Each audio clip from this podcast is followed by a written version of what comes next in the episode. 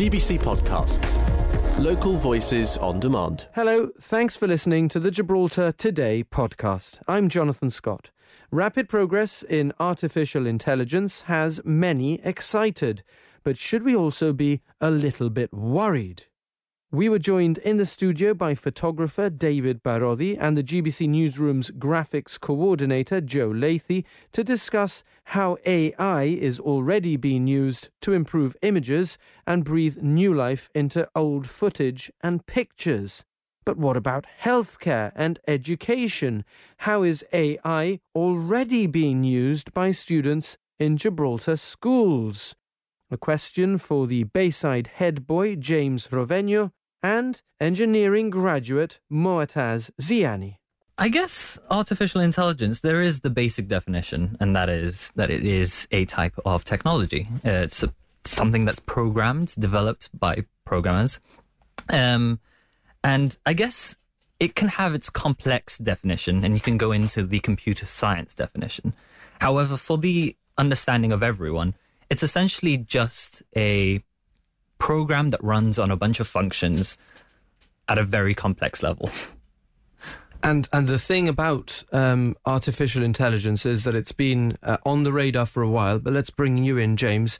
Um, Chat GPT GPT uh, has really um, sort of exploded, I think, the interest uh, in AI, um, with people talking uh, about all sorts of applications and, and ways that you would be able to use AI beneficially.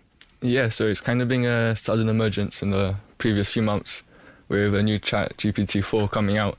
And it's, uh, it's like a language AI that allows you to enter a prompt and it will give you the best uh, response for a prompt and it can scour the internet in rapid speed. I believe that the mechanical circuits actually run um, one million times faster than a biochemical circuit. So that means Blimey. what Chat GPT can do in one week equates to what a human can do in 20,000 years. That's a scary thought, isn't that it? That shows you how, how far ahead ChatGPT is and just AI as a whole, even to the, the most intelligent humans uh, there are. So, yeah. So um, uh, uh, we we haven't actually had a chance to discuss the interview much before we started, James. I've, I've spoken to Mouetaz beforehand, uh, so I hope I'm not going to put you on the spot with this one. But uh, one of the one of the talking points that uh, that we've heard sort of internationally is that potentially you could ask Chat GPT to do some some schoolwork for you, to write an essay, for example. So yeah, um, it does have I don't know what I call that an advantage, but um, it does it does uh, give you a, a step ahead. So like, for example, if you're doing a piece of work, you can maybe enter the prompt of the title and it gives you research. But um, I do believe there are copyright infringements that it does have to pass. So if you do want to just copy what ChatGPT says, I believe there are um, mechanisms to catch you out for it. But And, and do the school do the schools have them in place already? Um, to, personally, I don't know, but I'm sure if they don't quickly, they very well would, because it would be a problem. Yeah, it, would- it would become a problem, and I suppose really it wouldn't be real learning if you're just asking, uh, uh, you know, a computer to uh, generate something for you. It, it wouldn't necessarily result in in a meaningful uh, learning experience uh, for you. But it's just one of the many applications um, that we've heard uh, about um, uh, in the context uh, of AI in recent months.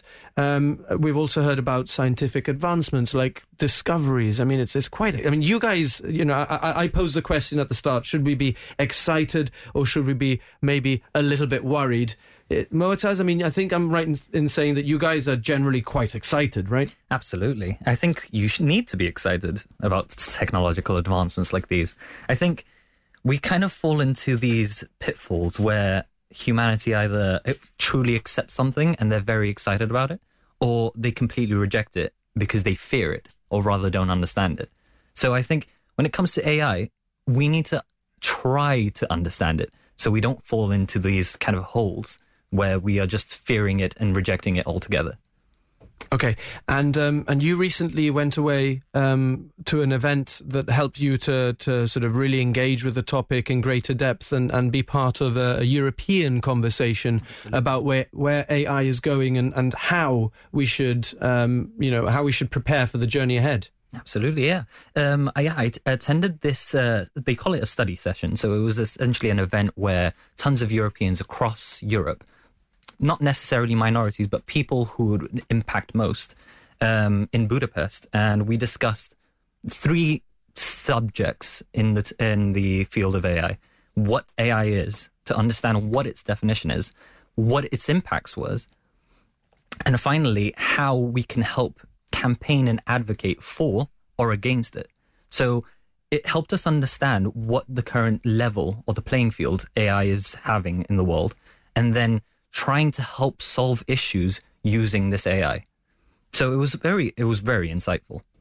Okay, and um, and would you describe? So this was principally sort of people in their twenties, like yourself. Uh, roughly twenties to their thirties. Yeah. And how would you describe the mood there? Is it generally excited? It was very exciting. yeah, uh, everyone was very up for it, and you had people of all literacy levels, AI literacy levels. You had programmers, people who are studying and working with AI, to people who've never even heard it before.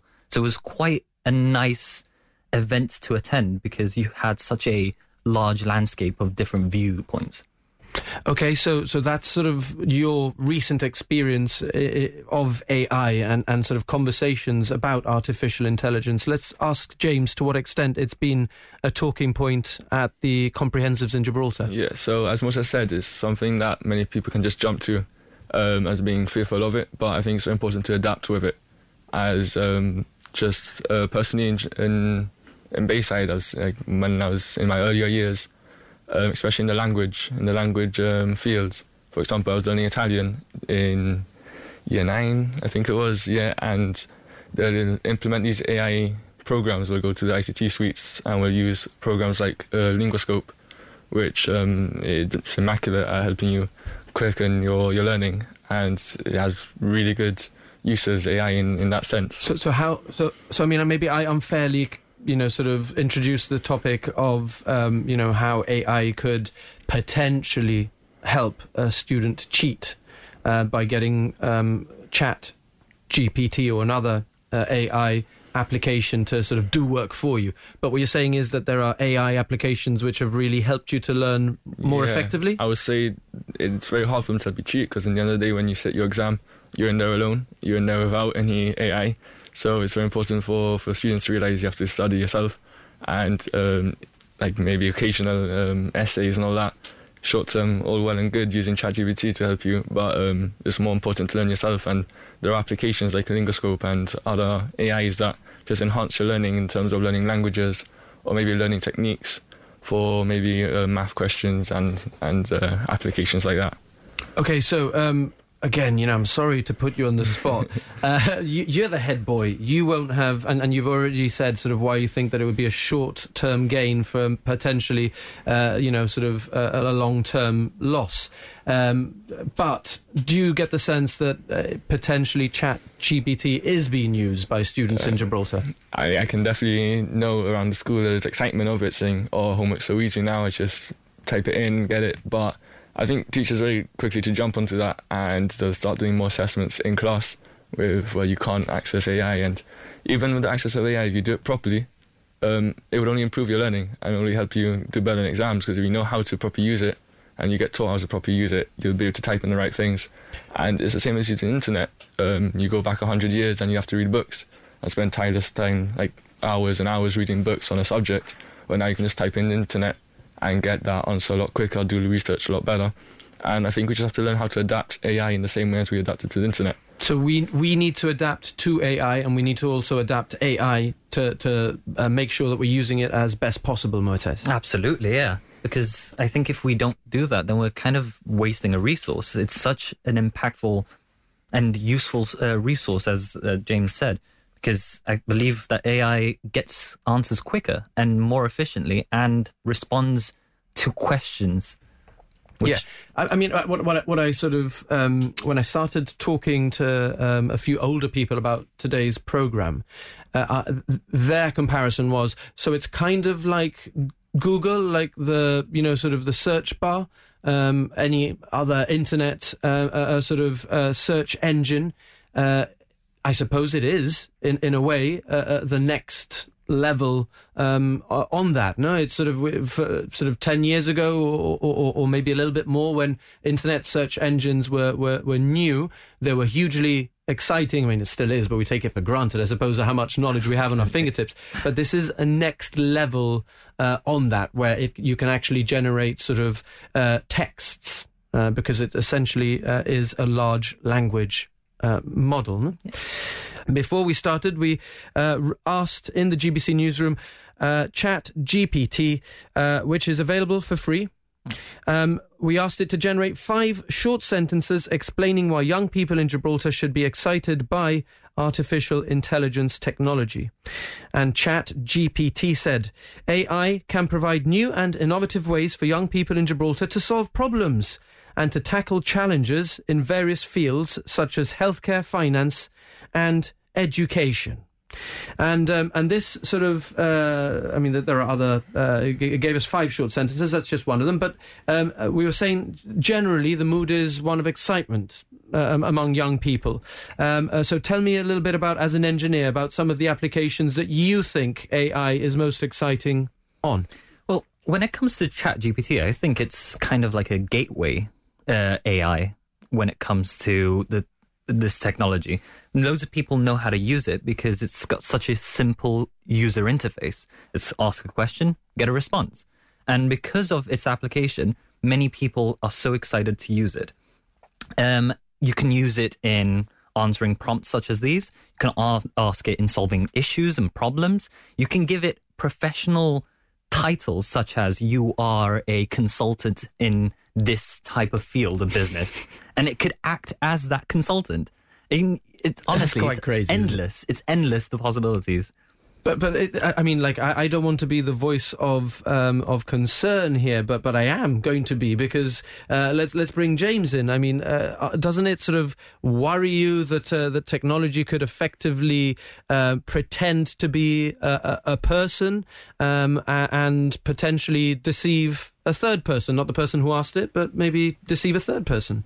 Yeah, I mean that's undoubtedly the case on numerous occasions, but um, there are, like for example, one that comes to mind was um, a certain AI was targeted to running a business, and um, it came up. It was blocked by you know those CAPTCHA the CAPTCHA tests, which like um, Yep.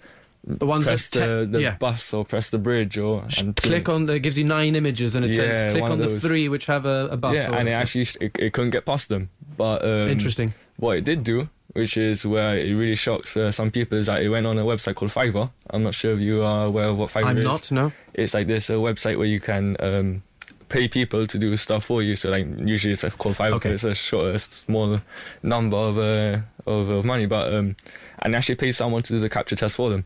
That's so amazing. the AI itself reached out to someone. It paid someone through the bank account connected to the to the computer to pass the CAPTCHA test for it to carry on working. So that just shows how broad of a of scale Uh, and and, um, and you know it is artificial intelligence and and and, and Mouetaz made the point earlier that generally we're asking uh, the application to do something in the first instance so uh, the, the prompt is it comes from a human but but let me bring in David and um, and Joe uh, who are going to talk to us about um, you know how AI is being used in in, in your everyday uh, lives, um, photography, programming, coding. Um, but but but generally, as a general point, isn't that a little bit worrying that a computer could could do that already? I don't know. Um, you saw two of my images on Instagram a couple of days ago. One of a wrinkly old man in black and white, and one of a out of focus sort of exhibition centre, and you liked them. I did. And they're both artificially generated. In fact, I had to dumb down the image because it was way better, originally produced by the by the ChatGPT, than I could ever produce. So I had to dumb it down to sort of my level of expertise, and you fell for it. I must say that, like, um, I. Um, I, I knew about your conversation with Kelly, so I can't remember if I liked it before or after I knew uh, that you were using um, AI to um, to create images. But generally, I don't like not being told that it's AI. That's correct. So, so I I I like photographers like yourself who generate what I think is a, a, a realistic take on uh, the world around you. and the world around us, and I like to see how you've interpreted that world through an image. And the idea that you are uh, cheating me with, uh, with, with with an image that isn't real actually um, worries me a bit. I did, and uh, a few hours later, I did said I I changed, I edited and said totally created by AI. But another example this morning, there was a willow warbler outside my balcony, and it was the sun hadn't come out, and it was a low light conditions, and I took the photograph. It was some distance away. Um, but I wanted to get this image of the willow warbler. So I put it onto a, uh, Adobe Lightroom, which is like what I use to edit my photographs, and used AI to denoise the image and to sharpen it. And it hasn't created an image, it's just made an image which I took visually more pleasing without changing the aesthetic of the image. So that I, I, I feel is a, is a good use of AI and an extension of what computers were already doing for us, right? That's indeed, but uh, it now does it better than I could denoise it. Um, and it's no, I think it's no different to having Wikipedia pages for research or having online libraries where previously you had a, a, a piece of paper. James James talked about this earlier. I think it's a tool. Um, Stuart Harrison from Digital Skills Academy called this the fifth industrial revolution, and this is exactly where we are. Okay, so uh, let's bring in Joe Lathey, who is the uh, GBC Newsroom the GBC Newsroom's graphics coordinator extraordinaire, um, because you do lots of different things under that title, Joe, including writing code. Um, uh, uh tell us a little bit about how you've managed to incorporate Chat GPT and other AI into your workflow. Uh, well, it's it's been especially useful um, in news because we we try to bridge the gap a lot between sort of the past and stuff that has happened in the past so that we can highlight what's happening now. So we've, for example, um, the photos from the general strike in 72 were all in black and white. And I was able to use Photoshop. It's got built in neural networks in beta at the moment, but they did a fantastic job of colorizing them. So it was able to sort of bridge the gap of the little bit of the disconnect that younger people have with, let's say, black and white photos, make them a little bit more relatable. And, and even for people who might be familiar with the images at the time, you, are inviting them to see them in a different way. Uh, and it is a it is uh, there is uh, an element of cheating, if you like, because those weren't necessarily the colours uh, that those you know the shirt that the main speaker was was wearing wasn't necessarily that color. His skin might have been a slightly different tone, but but it does bring the it gives a new, breathes new life into an image, doesn't it? Yeah, I agree. Um, I mean, to a certain extent, photography and photos are a representation of, well, they're not an accurate representation of reality. Let's say, let's say you take a, a long exposure photograph, or something in a in a different spectrum that doesn't necessarily represent exactly like what we see. For example. Exactly like infrared. So it is kind of a uh, an expression of the photographer. I don't really think that using something like ChatGPT or another AI is significantly changing anything as long as it works within certain parameters. I suppose the important thing is, uh, I mean, for authenticity, especially in the news context, is to say when this has been done. Yes, correct. Um, if it's, I think, for something that's more artistic, I think it's absolutely fine. But when it comes to things like news, and we are obviously trying to be as accurate as possible, that's where you really have to be careful and make sure we're as accurate as possible. And, and let's bring in James and Moises again on this um, uh, topic, given that we're talking about news and, and the application of Chat GPT. It does have limitations and other AI. Um, it, it does, it works on algorithms and um, and sometimes it does what um, is referred to as a hallucination, uh, and and basically it generates something which is completely fictitious, but the language model thinks is more or less in keeping uh, with the general narrative. Uh, so we asked uh, Chat GPT um, because we we're excited about it.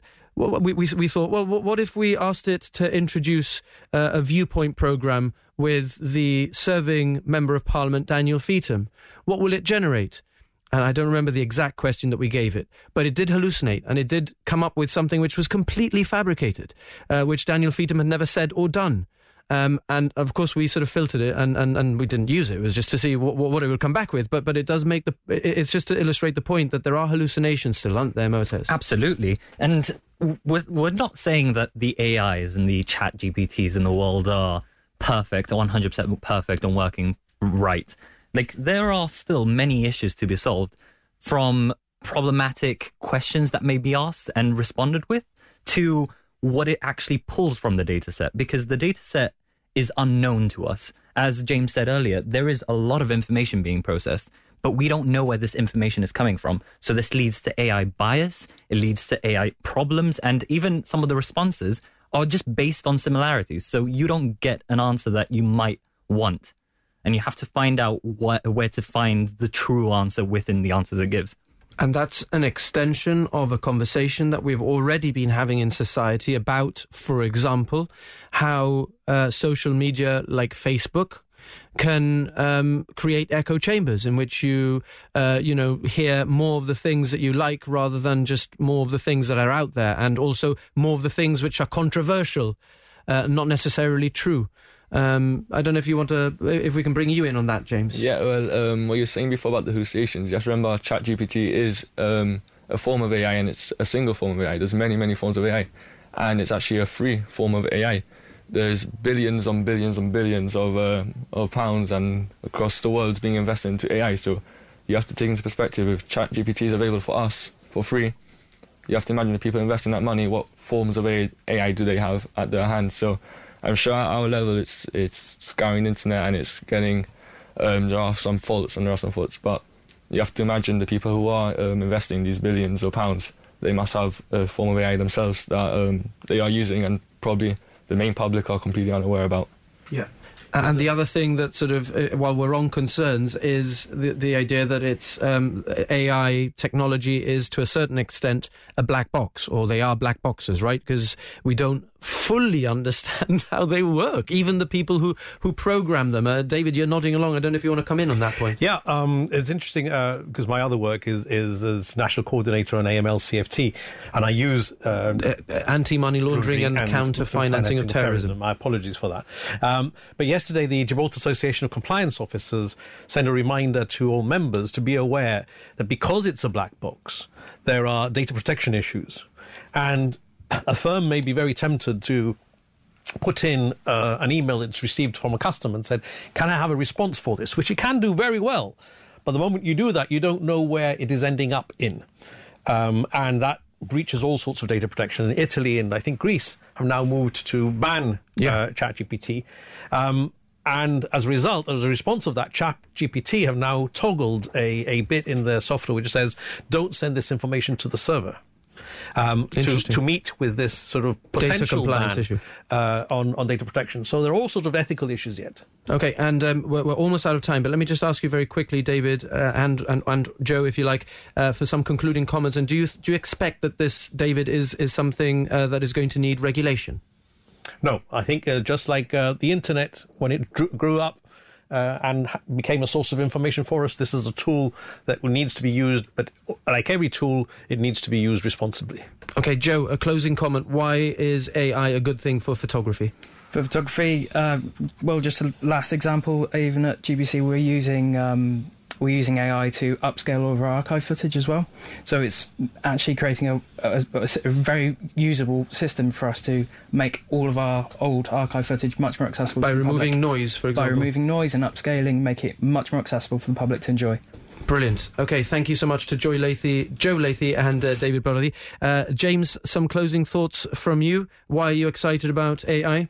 Um, well, it's revolutionary technology, and um, I've read articles on professionals in fields like climate change and in fields like healthcare, and it's thought um, our best chances at this given state in time is um, adapting to AI and using AI to help solve climate problems and to help, help solve problems of cancer and treatments and new drugs. And that field is very highly adapting to AI and seems to be our best chances to advance in those fields.